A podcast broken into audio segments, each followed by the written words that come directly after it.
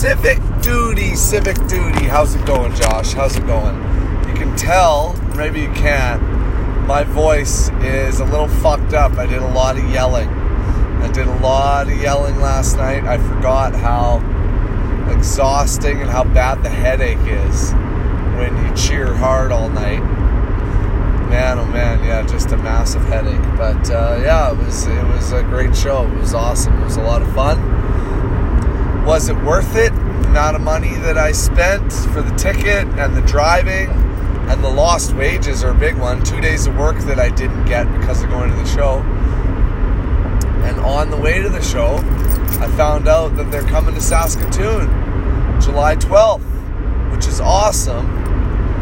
But it also makes me kind of feel stupid a little bit about going all the way to Winnipeg to watch. It was their second time coming to Canada, and uh, I was like, who knows when I'm ever going to get a chance to do this again. So I'm going to do it. I, I went with it. I said, okay, yeah, I'm going to.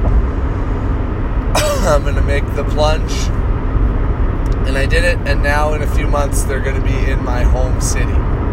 So, yeah, the amount that I sacrificed in order to go out to Winnipeg to watch the show, still a great show.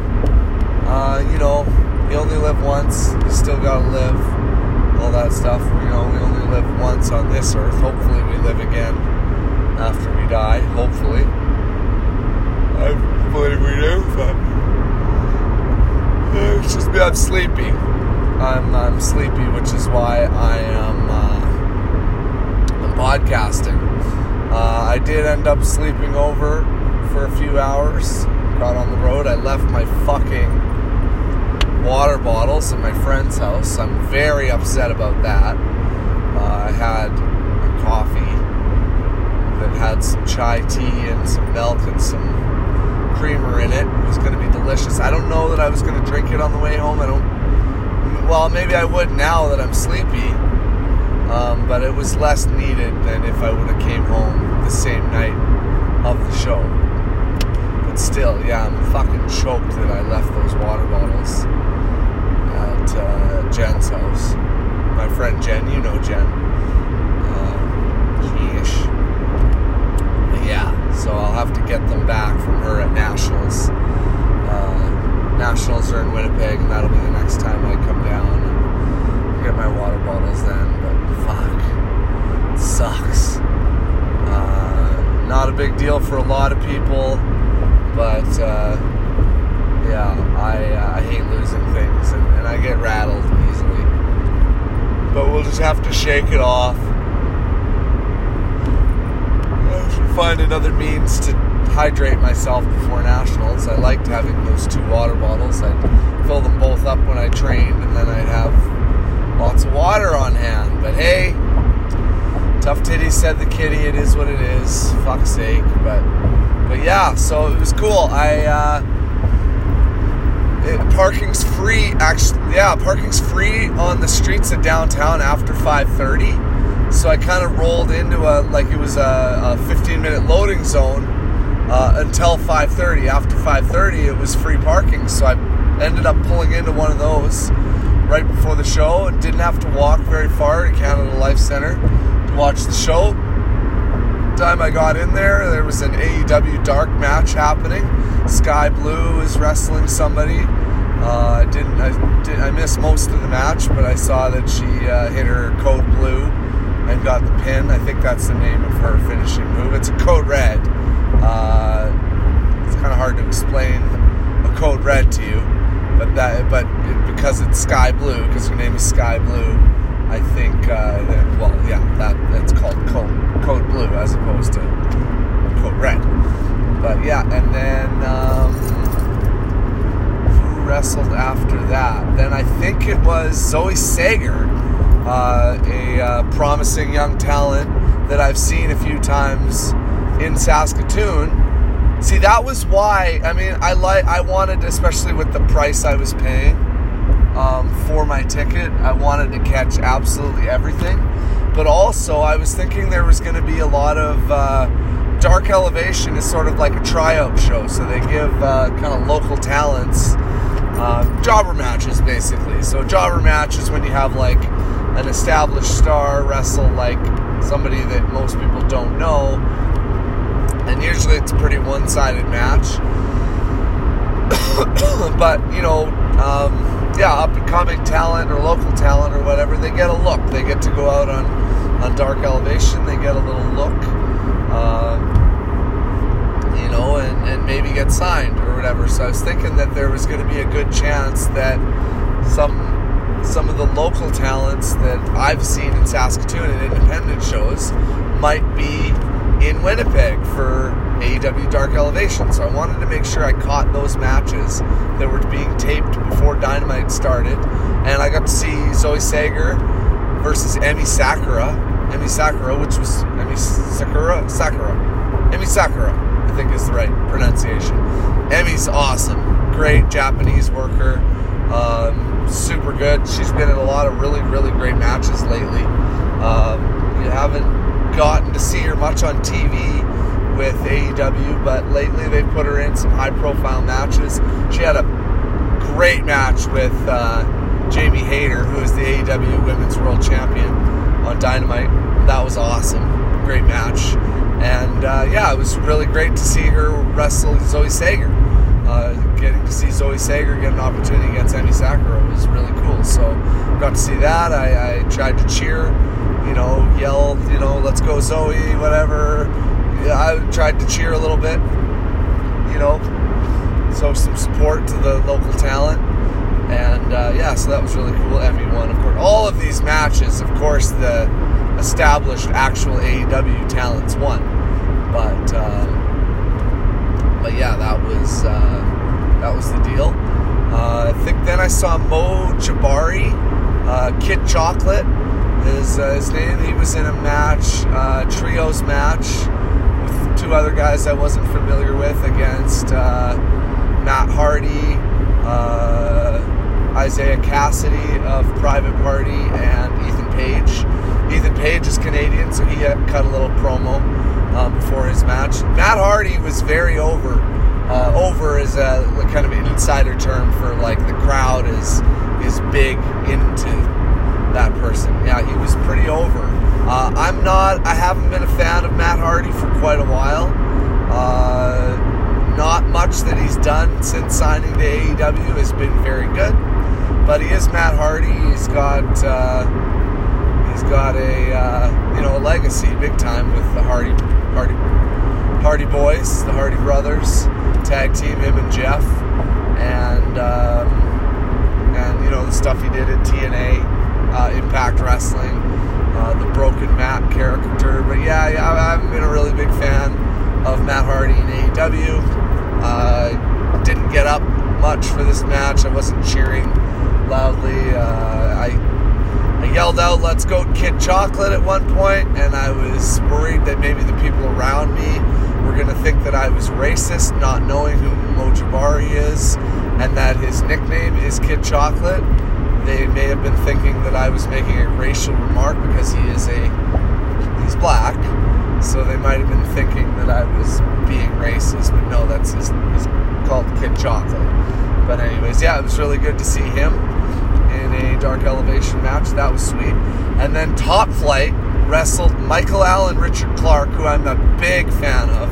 Uh, yeah, I'm a very big fan of Michael Allen, Richard Clark. I've seen him a lot uh, in Saskatoon, and yeah, I'm a big fan of him a lot. I think he's a very complete pro wrestler, very good in ring, great promo, great look. He's a guy that I've been wanting to see. Uh, sign with the big league. Obviously, it's tough. There's it's tough out there. There's a lot of great wrestlers, uh, a lot of great talent out there, and uh, only so many spots.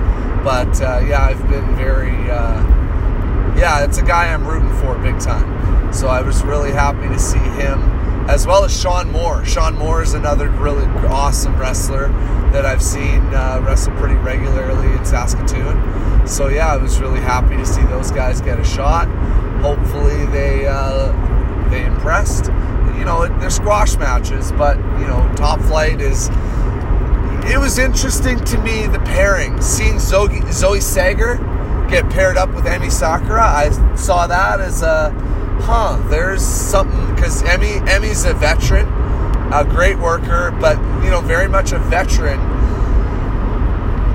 so I thought there might have been something to that. And then Top Flight, you know, great up and coming tag team um, in AEW and known for match quality. So to see Michael Allen, Richard Clark, and Sean Moore paired up with Top Flight, I was like, huh, like maybe, maybe these guys are getting getting a good look here. Maybe there's something to this. My voice is totally fucked. but yeah, so that was cool. I saw that, and then uh, what else was there? Um,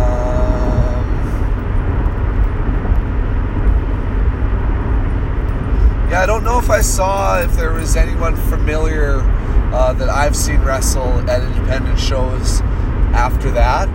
Um, can't remember who all they had come out. The main event of Dark Elevation was uh, the Dark Order team of John Silver and Alex Reynolds against Ari Daivari and Tony Nese.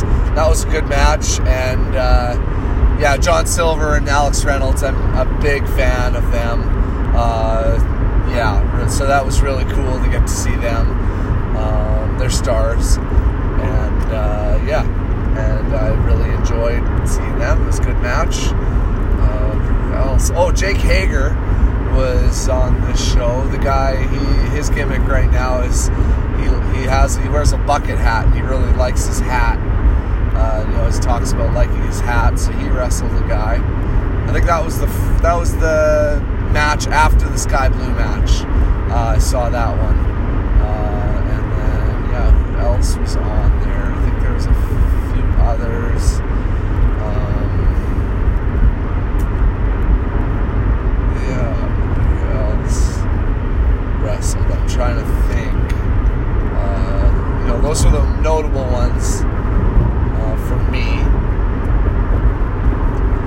But yeah, yeah. I mean, it'll be on YouTube on this this Monday on YouTube. That episode of AEW Dark Elevation will air, and I'll have to go check. Uh, oh, oh, yeah. Uh, um, shit, that was good. Athena wrestled a singles match against I hate I forget the lady's name, but she was good. And Athena, I'm a big fan of Athena. She wrestled as Ember Moon in WWE. Now goes by Athena. I think Athena Palmer might be her real name, but she's the Ring of Honor Women's World Champion, and uh, she had what's called a Proving Ground match. So. Uh, yeah, so I think if uh, the lady that wasn't for the title, but had the lady beat her uh, for the title, or sorry, if the lady would have beat Athena, then she would have gotten a future title match against Athena. Um, but uh, can't remember her name, but it was good. It was a good match. I thought she showed herself. Uh, she, uh, yeah, she was impressive and hopefully, yeah, hopefully she gets a look too. It was a, a Canadian, lo- more local talent, and uh, and, impre- and yeah, I think uh, I haven't seen her. That was the first time I've seen her wrestle, but I think she's somewhat highly touted, and uh, it was cool to see her get a look, and, and I thought she uh, she did well. Again, I can't remember her name. I saw her tweeting about it. Uh, like I got, I don't follow her on Twitter, but the tweet tweet came up and. Uh, and yeah, it was like cool. And then like this girl's good. This lady's a good worker, good worker, good wrestler. So that was cool. Uh, sorry that I can't remember her name. It sucks. Uh, I don't mean an asshole and all that stuff, but she wrestled Athena and she did good. Uh, there's a few other matches. Dynamite started. And uh, that was awesome. Just a great. Uh, I even even in dark, just cheering through the John Silver and Alex Reynolds match, cheering pretty hard there. I decided they had about 10 minutes in between Elevation and Dynamite. And I was like, yeah, I got to make sure I piss. I don't want to have to piss in the middle of Dynamite, so I better piss now. And out there, I was like, I really need to get a glass of water. Like, my voice is already, I'm already feeling it. Um, but I think they were gonna. I wanted to get a, just a glass of fountain water at the Tim Hortons stand there at Canada Life Center, but I think they were to charge me for it, so I wasn't paying for a glass of water. So I just uh, I just went back to my seat and uh, yeah, and suffered through without any water. But whatever, it's all good. Uh, first segment, they did a uh, Maxwell Jacob Friedman is the AEW World Champion, and they did a rebar mitzvah segment. He's Jewish so uh, they had a bunch of funny stuff. He came out with some good looking ladies and made out with them. And they had like the. Uh, he cut a promo, talked about some stuff. They did. Uh, some people ran out in kind of Jewish garb and did. They sang have. Have. Have a nagla. How, how do how do I pronounce it? Is it have a nagila? Have a naga? Hava Nagila? Hava Nagila. So is it Hava Nagila? Well, that song that came out with the chair and everything and like had him up in the air, like doing the Martin Mitzvah stuff. Hava Nagila, Hava Nagila, Hava Nagila Esmecha. And then they clap, whatever. And then that was interrupted by a AEW wrestler named Jungle Boy. His music hit, he came out, was ready to talk shit towards Max, and then Sammy Guevara, another young AEW wrestler, came out. He was gonna. He, they started talking shit, and then Darby Allin came out. So they're known as the Four Pillars, the Four Pillars of AEW. So there, it comes from All Japan. There was uh, Mitsuharu Misawa, Kenta Kobashi.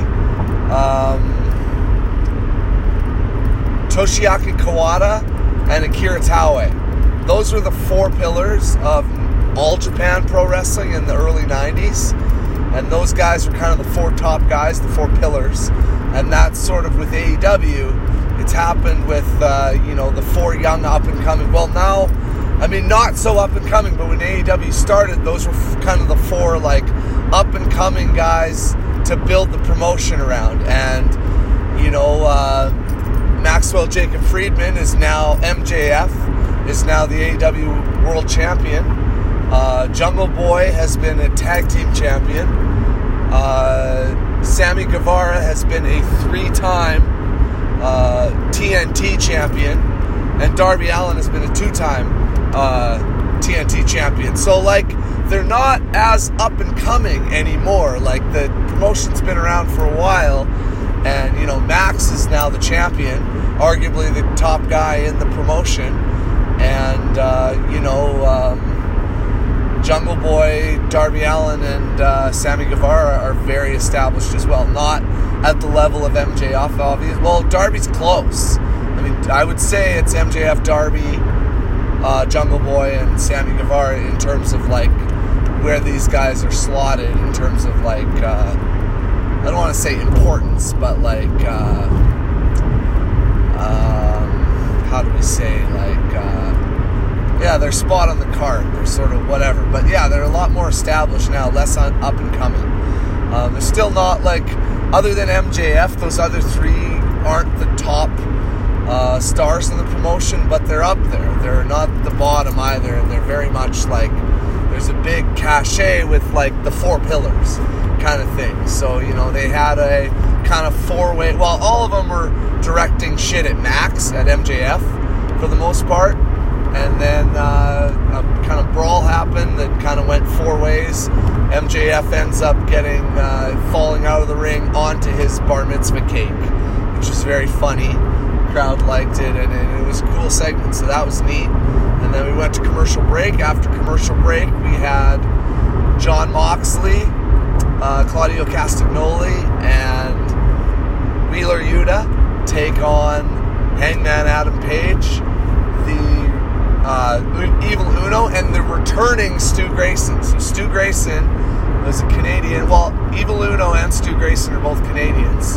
Uh, Stu Grayson's contract wasn't renewed with AEW. They've had him on the Canadian shows, but uh, he's not currently signed with AEW, which sucks because he's awesome. Stu Grayson's fucking great. I'm a big fan of him, and uh, the crowd really showed out for him uh, last night. There was uh, very much an ovation for him, and he had a great performance. And I'd really like to see him get signed with AEW again because, yeah, Stu's fucking awesome. The match was great. Uh, we actually bit on a near fall. Obviously, well, not obviously, you don't maybe under no AEW, but Jon Moxley's,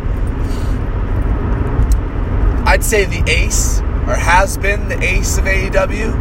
Um, yeah, maybe arguably the maybe arguably the top star in AEW. He's not the champion anymore. Uh, he was uh, through the pandemic, through a lot of hard times. Uh, there was uh, some shit went down with CM Punk. Uh, long story short, CM Punk got injured and also started acting like an idiot at a press conference. Fucked up a bunch of shit. Who knows if he's coming back? Uh, I would like him to come back, but uh, to quote the man, the apology must be as loud as and as public as the disrespect. Uh, that's some inside baseball stuff. I can get into the CM Punk uh, stuff at some point but anyways, he got injured anyways, so he was gonna have to drop the belt regardless. He wasn't gonna be able. He was out for nine months with a torn tricep. But he also, um, yeah, he, he shit on a lot of people, and uh, he's a real asshole. And uh, yeah, uh, so Jon Moxley took over for that, and you know he held the title through a lot of tough times in AEW and was a great champion and very much was the glue that held it together. And in many ways, you could say is the top star in AEW. So I guess on the surface, based on that, they probably weren't losing. Claudio's the Ring of Honor World Champion. That's uh, so Tony Khan, uh, the owner of AEW, bought Ring of Honor. Ring of Honor was sort of on tough times, maybe going to go out of business.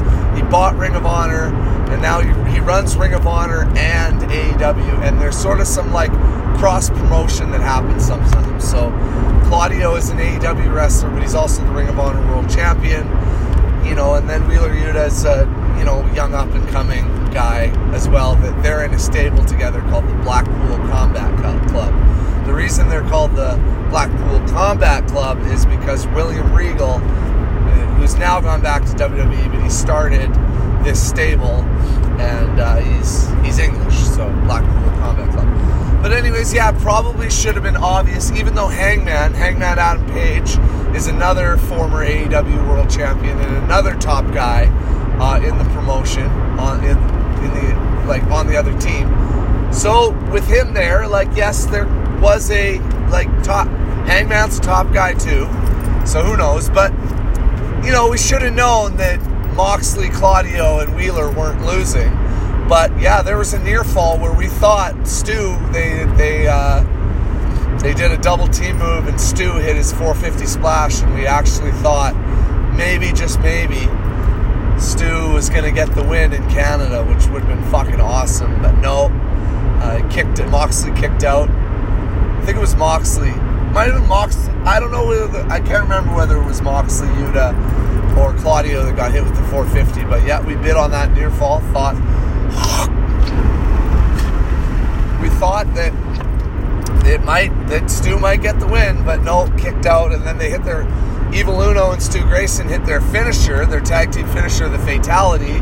But uh, the save was made. They weren't able to get the pin there either, and then eventually. Uh, um, what did they hit Stu with? I think Stu got hit with. Uh, fuck, what did he get hit with? He got choked out with the bulldog choke, but they hit a move on him before that.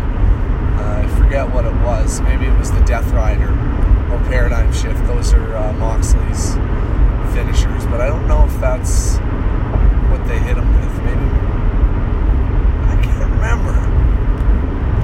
Huh. Was a pile driver. Yeah, I don't know. I can't remember. Fucking shit. But anyways, yeah, they did the choke, and then uh, Moxley held on the choke, way too long after their the Blackpool Combat Club's turning heels. Uh, they're bad guys now, so they do bad guy things. Held on the choke for too long. Silver and Reynolds ran out for the save. I think, yeah, I think it was Silver and Reynolds ran out for the save. And uh, yeah, there's somewhat of a brawl. And uh, yeah, some shit went down there. And then after, I think we had another commercial break. I think then it was uh, Toni Storm, Saraya, and Ruby Soho came out, cut a promo. They're in a feud with Britt Baker, Jamie Hayter, the AEW like so. There's this outsiders versus AEW originals thing. So Toni Storm and Ruby Soho and Saraya, all three of them used to be in WWE at one point. They're doing this thing about how we came here, we're outsiders outcasts. You know, we're making this division because of us. We're saving this division, and the originals are like, we've been here from day one. Like this division's been great all along, and it's been great because of us. Like developing it from scratch, and like, you know, we're the homegrown talent, whatever, whatever. And there's this feud, so uh, yeah, they talk shit. Jamie Hayter and Britt Baker came out. They got beat up and then Riho, Skye Blue, and Willow Nightingale, more homegrown, came out, and there's a big thing there, so that was cool. And then we had a match. I can't remember if this match was before or after uh, the Saraya, Toni Storm, Ruby Soho stuff, but uh, Jade last week said on Dynamite she wanted to wrestle a whack ass Canadian because we're in Canada making people think that Taya Valkyrie, uh, a Canadian wrestler, was going to be coming to AEW. I was hoping not. I'm not a big fan of Taya. Uh, WrestleMania weekend last year, the arguably the worst match of the entire WrestleMania week. So WrestleMania weekend, uh, WrestleMania happens, but the city that does WrestleMania, a bunch of independent shows kind of piggyback off of that and run shows alongside WrestleMania. So you can go out to WrestleMania and not even go to WrestleMania, which I would recommend. Is yeah, you go out to the city WrestleMania weekend. You go out to the city that's hosting WrestleMania weekend and don't even go to WrestleMania because WWE sucks. Uh, WrestleMania will probably be a good show. Um, a lot of the WWE like pay per view events, especially WrestleMania, a lot of those are good shows, but fuck that promotion. I uh, don't want to support them in any way, shape, or form, uh, especially because the majority of the time they do have good shows from time to time um, because they have good wrestlers, but majority of the time they're shit because they fucking do wrestling all wrong. Um, but yeah, WrestleMania will probably be a good show, but fuck supporting WWE. And yeah, so I would go to WrestleMania weekend without going to WrestleMania. Uh, and go to the many shows that are on WrestleMania weekend. On one of those shows last year for WrestleMania weekend, there was a dirty dishes match between Taya Valkyrie and her husband, John Morrison. Uh, does he go by John Morrison outside? He, he wrestled in WWE as John Morrison, uh, also known as John Hennigan, also known as Johnny Impact when he wrestles for Impact Wrestling, when he wrestles for GCW's Bloodsport, then he's Johnny Bloodsport when he wrestles for Game Changer Wrestling, GCW, and it's not Bloodsport, he can be called Johnny Game Changer, whatever. John Morrison, John Hennigan, Ty Valkyrie's husband, they did a dirty dishes match, it was called. Uh, apparently, John Morrison doesn't want to do the dishes, so they had this like death match style match where the winner had to do the dishes and uh, they hit each other with like kitchen appliances and like dishes and shit the whole match. Fucking sucked and it went on forever. And um, it's gonna take a lot to burn uh, my preconceived notions about Ty Valkyrie uh, from that match uh, yeah, that match sucked so fucking much, and it just went on forever. So uh, I'm not a fan of Ty Valkyrie. I'm willing to open my eyes and you know I'll be giving more chances. Uh, you know, uh, that I'm not going to necessarily not be a fan forever. But there's a other Canadian wrestler named Giselle Shaw that I was really hoping was going to be given this spot, um, but she wasn't. So, anyways, um, Jade Cargill wrestled uh, a, a, more local talent, lesser known local talent, beat her in like 48 seconds or whatever.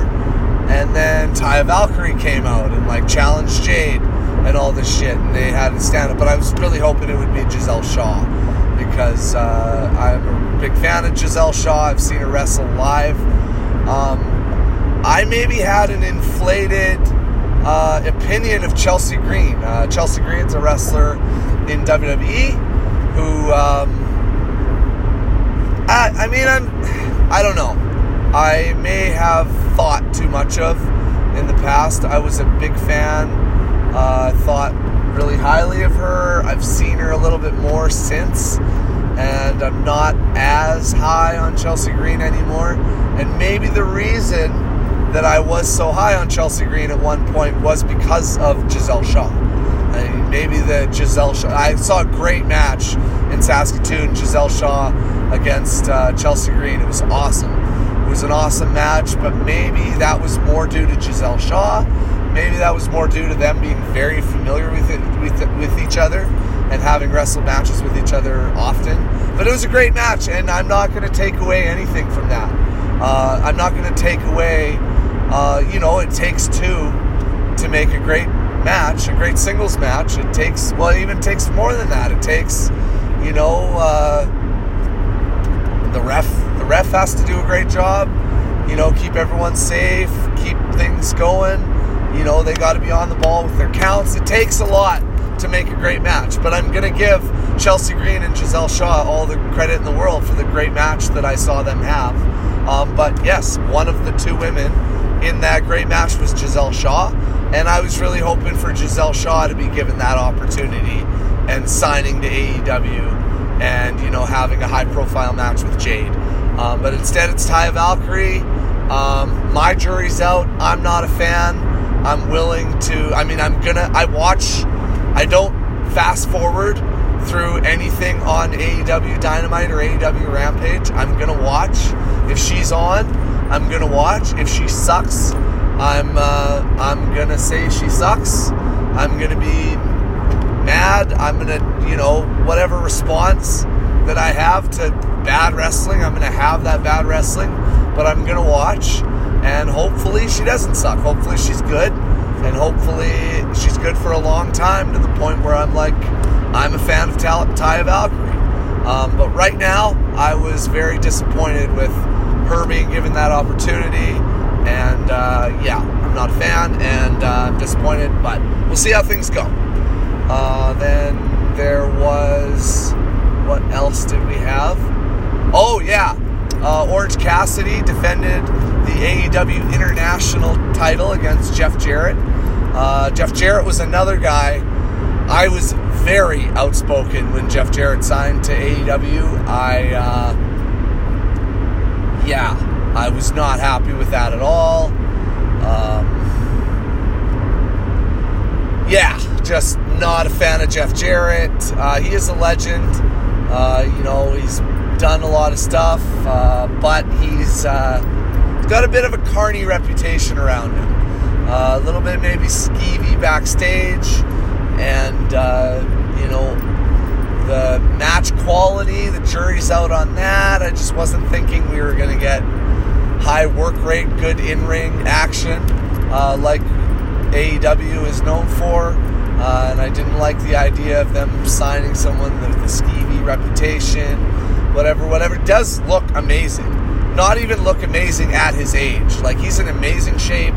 And you know what? This match, I was like, barring this match, I maybe owe Tony Khan an apology for being so uh, outspoken about Jeff Jarrett. He's actually, um, yeah, he's got a role, and he's, dare I say it, he's done a wonderful job. I'm, I'm not quite ready to apologize yet. There was a lot of bullshit, overbooked, uh, old school stuff in this match Uh, the crowd was eating it up pretty good. I was rooting hard for Orange Cassidy. Orange Cassidy ended up winning, so I'm happy about that. this is the first time we've seen Jeff Jarrett in a singles match, and I was like, okay, like I do not like seeing Jeff Jarrett in a singles match. I don't want to see this. It was okay, like I said, there was a lot of bullshit involved, but like overall, I can say that thus far, Jeff Jarrett has been a positive in AEW. And uh, I'm almost ready to apologize. I'm still uh, very cautious about this, but up until this point, he's been f- pretty fucking great playing the, you know, the garbage scumbag heel, bad guy that he's been playing. Um, so yeah, this match wasn't great, but. Uh, the crowd was up for it. The right guy won, and uh, yeah. So, uh, dare I say, I hope I'm not jinxing anything. I hope it doesn't go sideways. I hope we don't hear about a bunch of skeevy fucking carny bullshit going on right away here. But up until this point, Jeff Jarrett's been great in AEW. Uh, yeah, it kind of pains me to say it, but um, yeah, the role that he uh, he's they have a role for him, and he's he's playing that role uh, incredibly well, actually. So it is what it is. And uh, Orange Cassidy won, which was awesome. And now we move to our main event. So we had a three-way trios title match between the House of Black, Malachi Black, Buddy Matthews, uh, and Brody King versus Chris Jericho, local Winnipeg guy, uh, Sammy Guevara, and Daniel Garcia versus the Young Bucks and Kenny Omega, my favorite wrestler and also local Winnipeg. So this was fucking awesome. So they gave them lots of time uh, there was about a half hour left in the broadcast when the match, when they were doing it, doing the doing the uh, the entrances. So you knew right there, okay, this match is getting time. They're really going to go for it here, and it was fucking awesome. Crowd was obviously uh, huge for Jericho, the local guy, and Kenny Omega, huge also the local guy. My favorite wrestler. I was going crazy for Kenny Omega well, and the Young Bucks too. I love the Young Bucks, and uh, you know I'm a big Jericho fan, and I I'm a big fan of House of Black too. Malachi Black, I'm a huge fan of. Uh, Buddy Matthews is awesome, and Brody King is awesome. So, and yeah, this was awesome. This was a great match. Um, crowd was crazy for Jericho and Omega.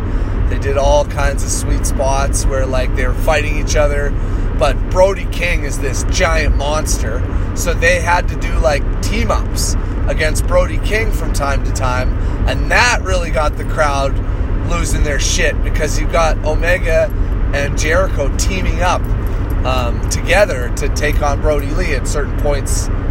Sorry, Brody King. Fuck. Uh, rest in peace, Brodie Lee.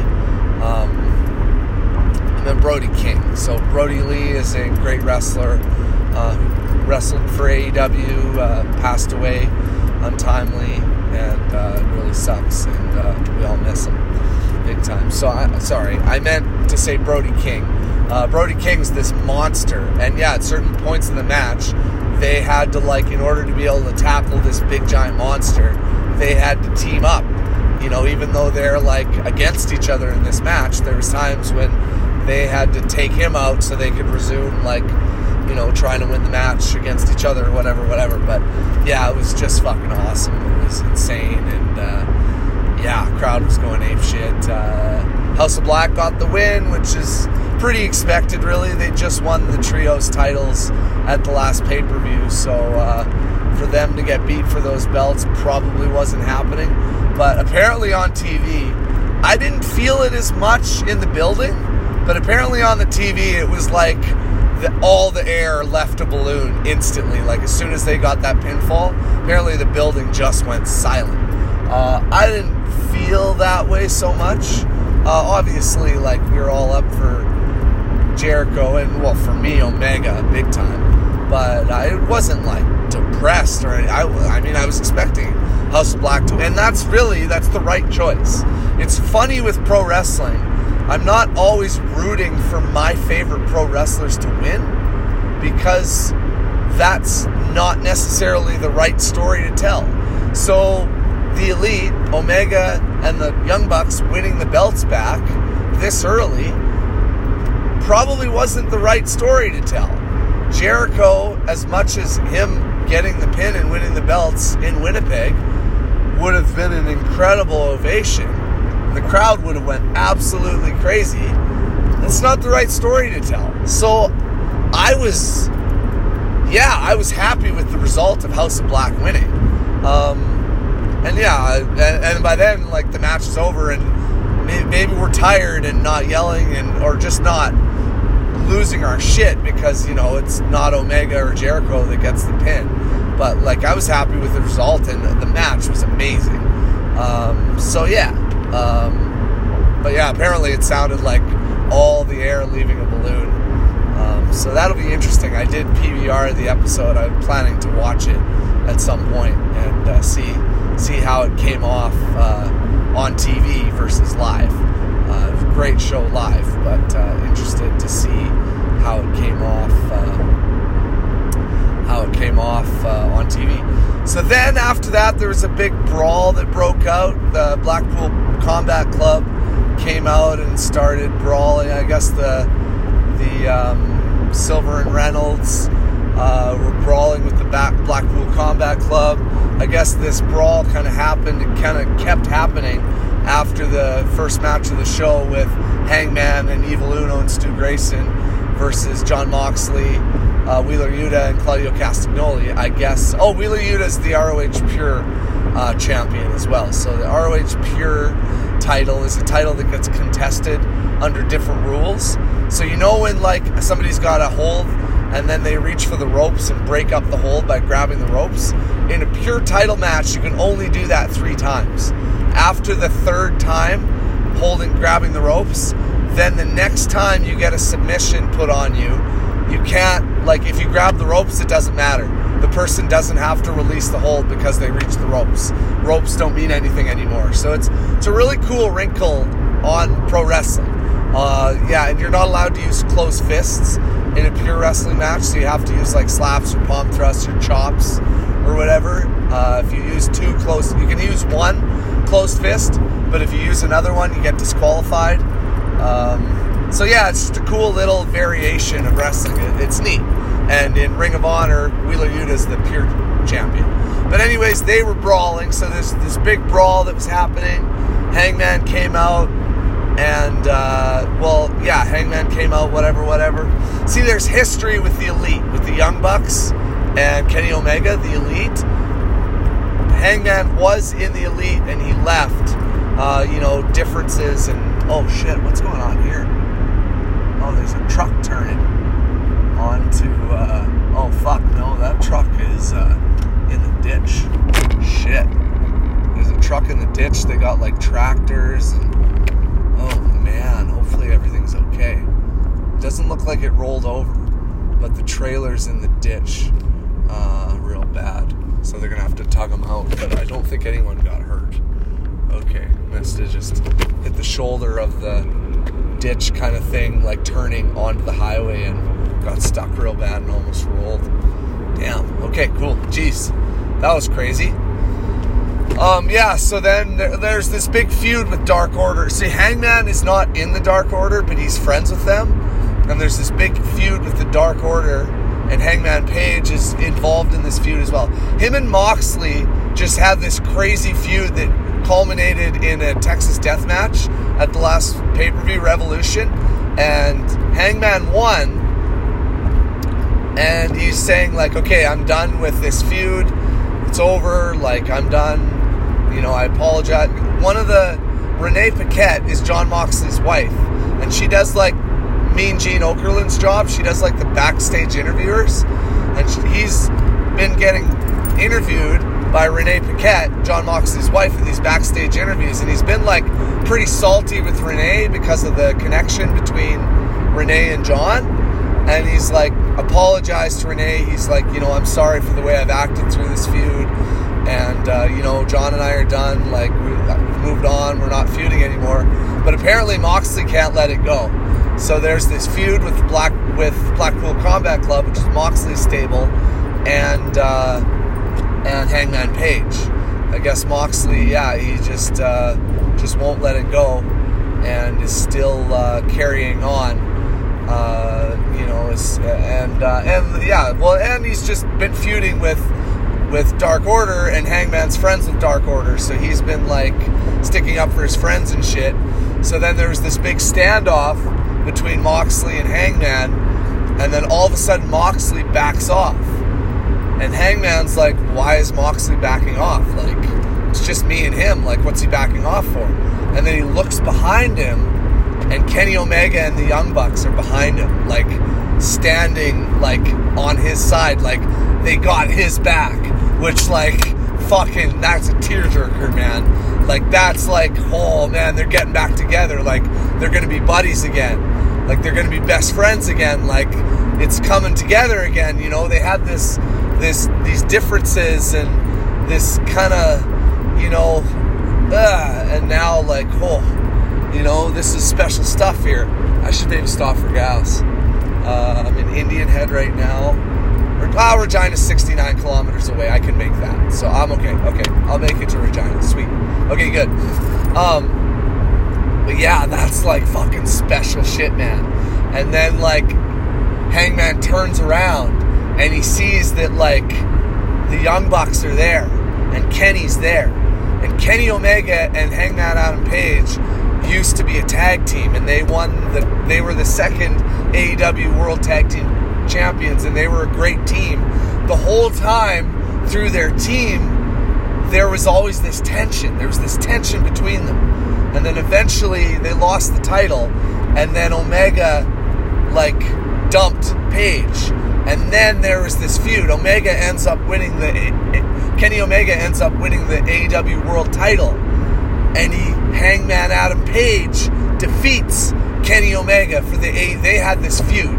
Omega and Hangman had this feud over the AEW World title, and then Hangman beat Omega for the world, the AEW World title. So they were Hangman and Hangman and Omega were and Kenny were AEW World Tag Team champions. They lost. Then they lost the belts.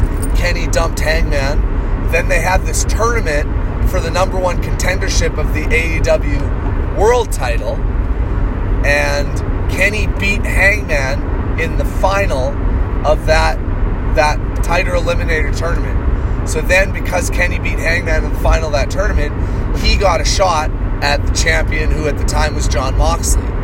He defeated Jon Moxley for the AEW World Title and held it for almost for like a year, and then Hangman beat Kenny for the AEW World Title. So there's like, you know, they were friends and then they had this falling out, they had this big feud. There's always been this tension. And crazy thing about the Young Bucks is the Young Bucks and Kenny are like best friends. But they've been like best friends with Hangman too. And so Hangman said, like, if you guys interfere in my match with Kenny, like, I'll fucking kill you or something along those lines. So Hangman has Kenny dead to rights in this AEW World title match, and the Young Bucks come out, and it looks like maybe, just maybe, they're going to interfere and help Kenny win. But they backed off. They looked at Hangman, and they gave him the, like, the nod of, like, okay, like, now's your time. Like, it's your time. We're not interfering. Like, may the best man win. Like, it's up to whatever happens, happens kind of thing. They just nodded at him, gave him the nod, gave him the look. Hangman hit his finisher, the buckshot lariat, pinned Omega. So how does that sit with Omega? There was promos after that match, after Omega. Omega ended up going away for a while. He had a bunch of a bunch of injuries. By going away, I mean he got like surgeries and he had to like recover. Yeah, he was super duper injured leading up to that match. And after losing that match, he went away and got he had like a hernia hernia surgery. He had a knee surgery, a shoulder surgery. He had a bunch of surgeries and injuries he had to recover from. And he cut a promo saying like, "Yeah, I've got to get fixed up. I'll be back, but I've I've got to get some things fixed. I haven't I haven't watched the match back yet, meaning like." he hasn't watched the Young Bucks like come out and not interfere. So like, how's that gonna sit with him once he realizes? So there's like question marks there, but whatever, whatever. Now Omega's back. He recovered from his injuries, got his surgeries, healed up, and now he's back. And but yeah, there's this tension there. And then like there's this big as like Hangman turns around and sees the Young Bucks and Kenny looking at him there's like this cheer, like, come on, like, let's have a hug or something, like, be friends again. Kenny gets out of the ring. We're all like, oh, come on, like, do the right thing.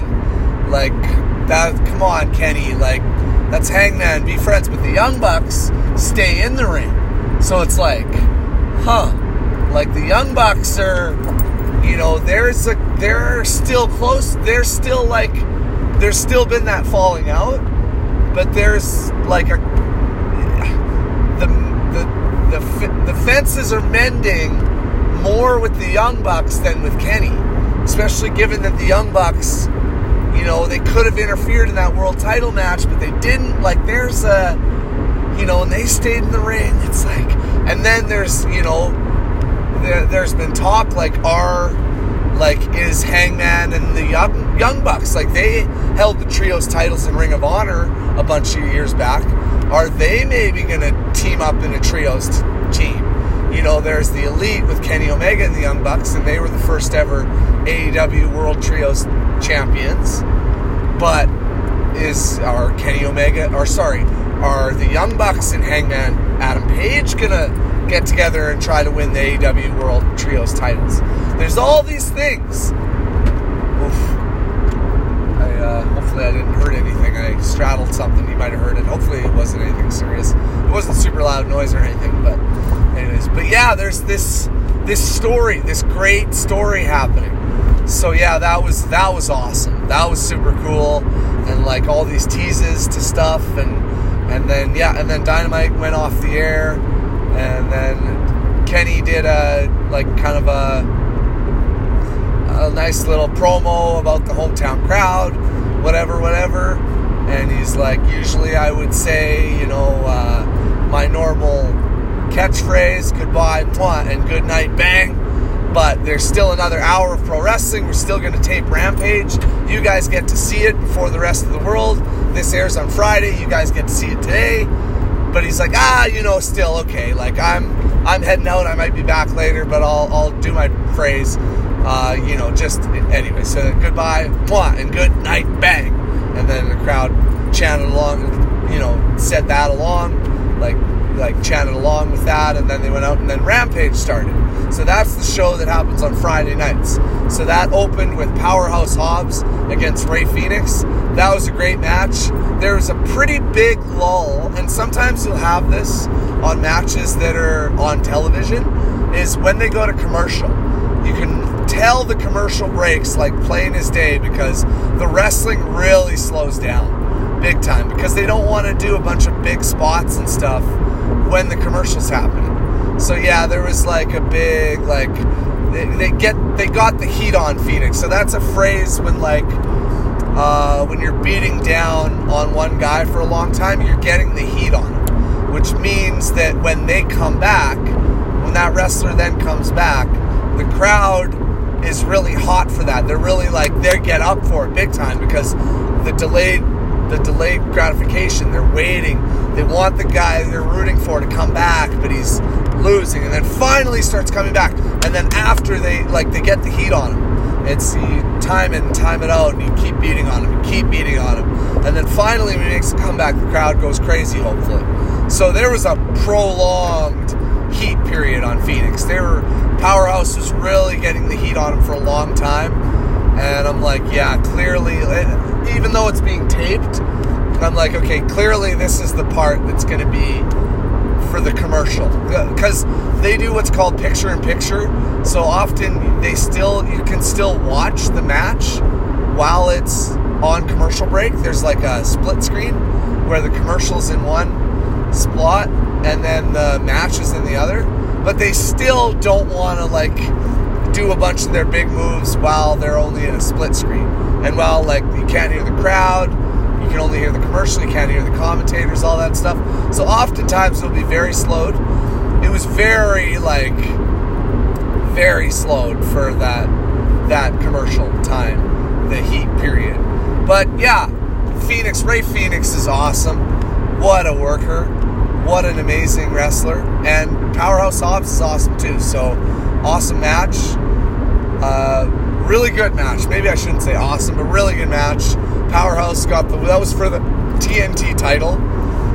Powerhouse Hobbs is the current TNT champion, so he successfully defended the title against Rey Fenix.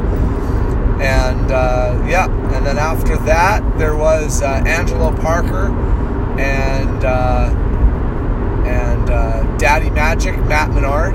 They're two Canadian guys. They're heels. They're part of Jericho's stable called the Jericho Appreciation Society. But uh, they're fucking hilarious. Uh, they're super entertaining, super funny, and they're Canadian. So they wrestled the Bollywood Boys, who are also Canadian. They're like East Indian Canadian or, or whatever. They're they're Canadian, but they're of East Indian heritage. Obviously, Bollywood Boys, so they're Canadian too. But uh, Matt Menard and Angelo Parker are so so entertaining, and they're much more established. The Bollywood Boys are really good workers, and uh, and they're cool and great music, and and they're good.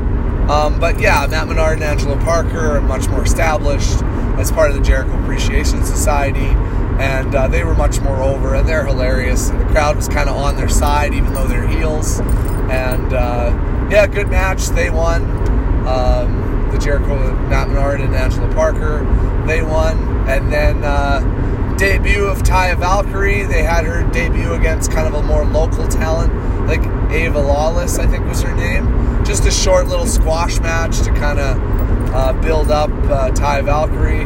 Didn't get to see much out of Taya to make me change my mind on where I currently sit with her.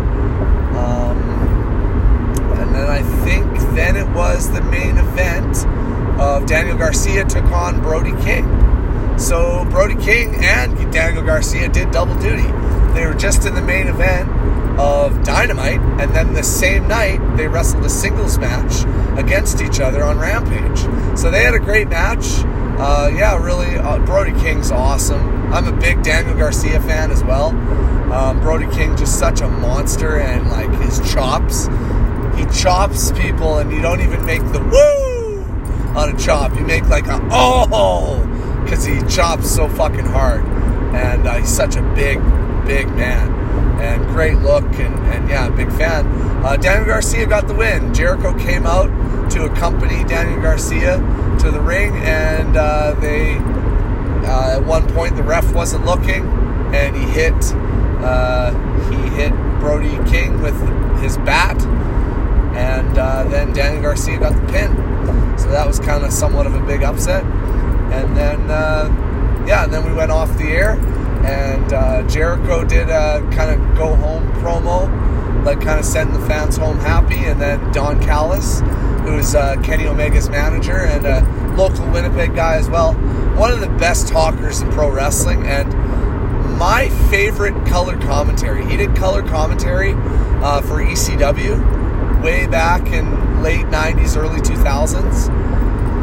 And uh, he did color commentary for New Japan as well uh, more recently, like much more recently, through like some of the classic uh, Kenny Omega Kazuchika Okada matches. He did color commentary through those. He's my favorite color commentary. Com- he's my favorite color commentator of all time. Uh, I love Don Callis as a color commentator. Um, I would used to call him the Joe Rogan of pro wrestling because, uh, you know, um, I don't watch much UFC anymore, but Joe Rogan's probably still really great at color commentary for MMA. Um, but he's kind of gone off the rails with everything else. I'm not a fan of his right now. Um, I I still think he's a good comedian. Uh, I but yeah, I stopped listening to his podcast because of the fucking.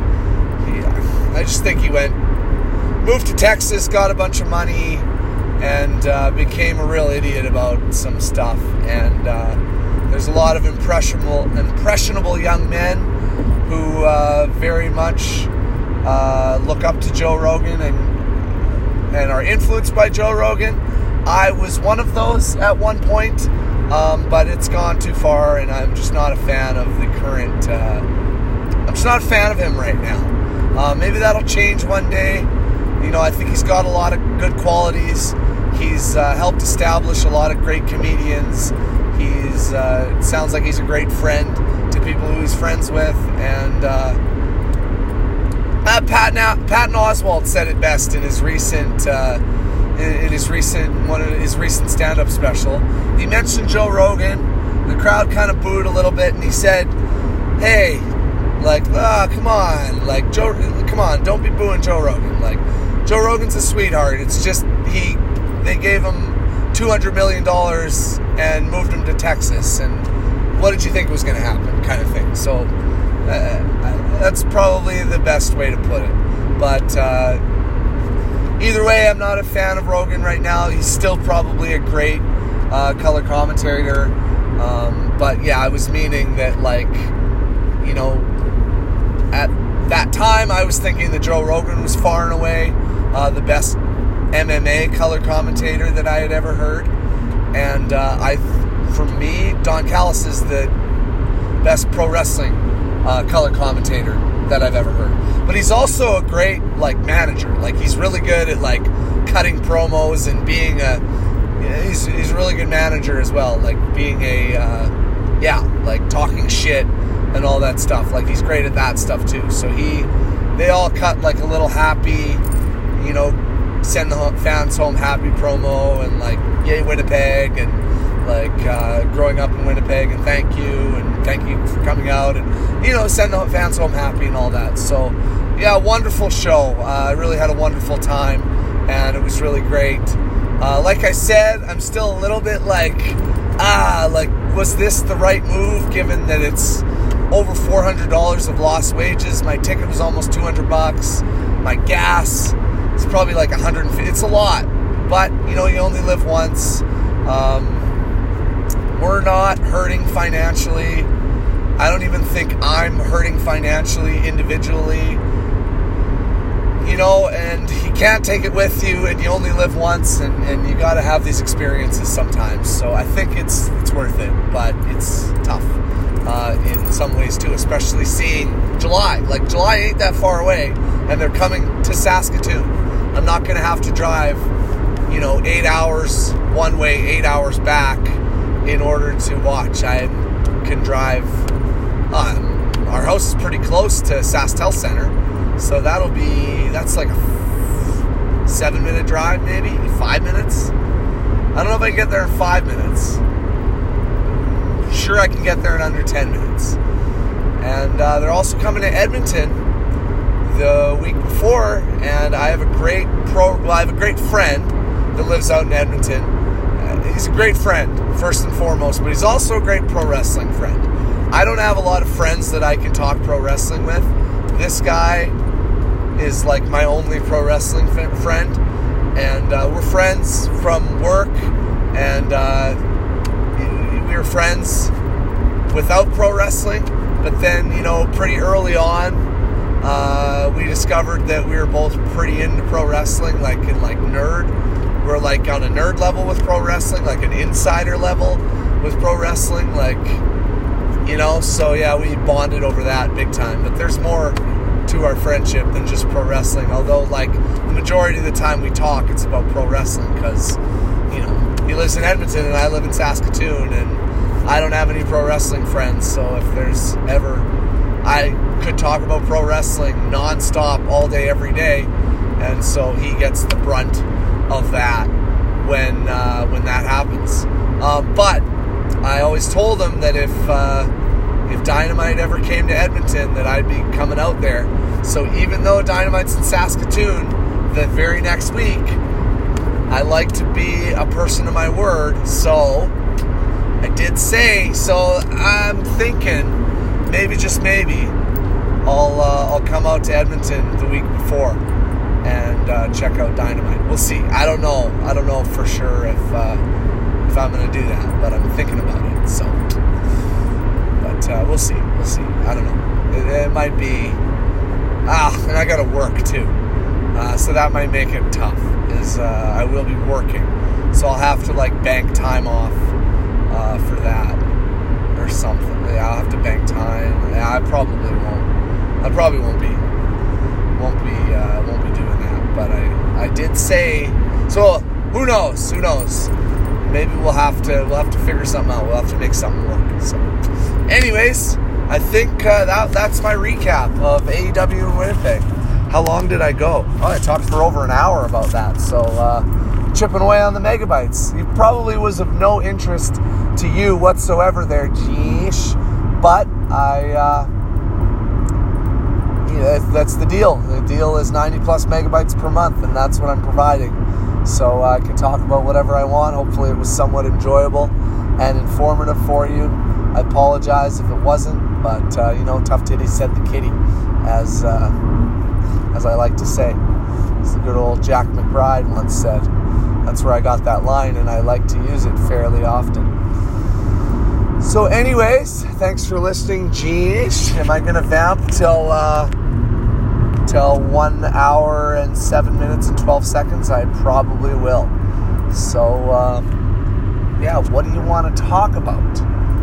What, do you? I gotta piss really bad, but I should be getting to Regina pretty soon. So I'm going to uh, going to wait until uh, Regina, and once we get there, I'm going to piss. I'm going to have a piss piss, a big long piss piss.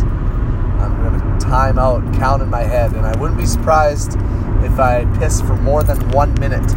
That's a long piss for me, so uh, that'll be interesting. But anyways, geesh, thanks for listening. I hope you enjoyed it. I hope you're doing well. See you later, and uh, goodbye, mwah, and good night, bang.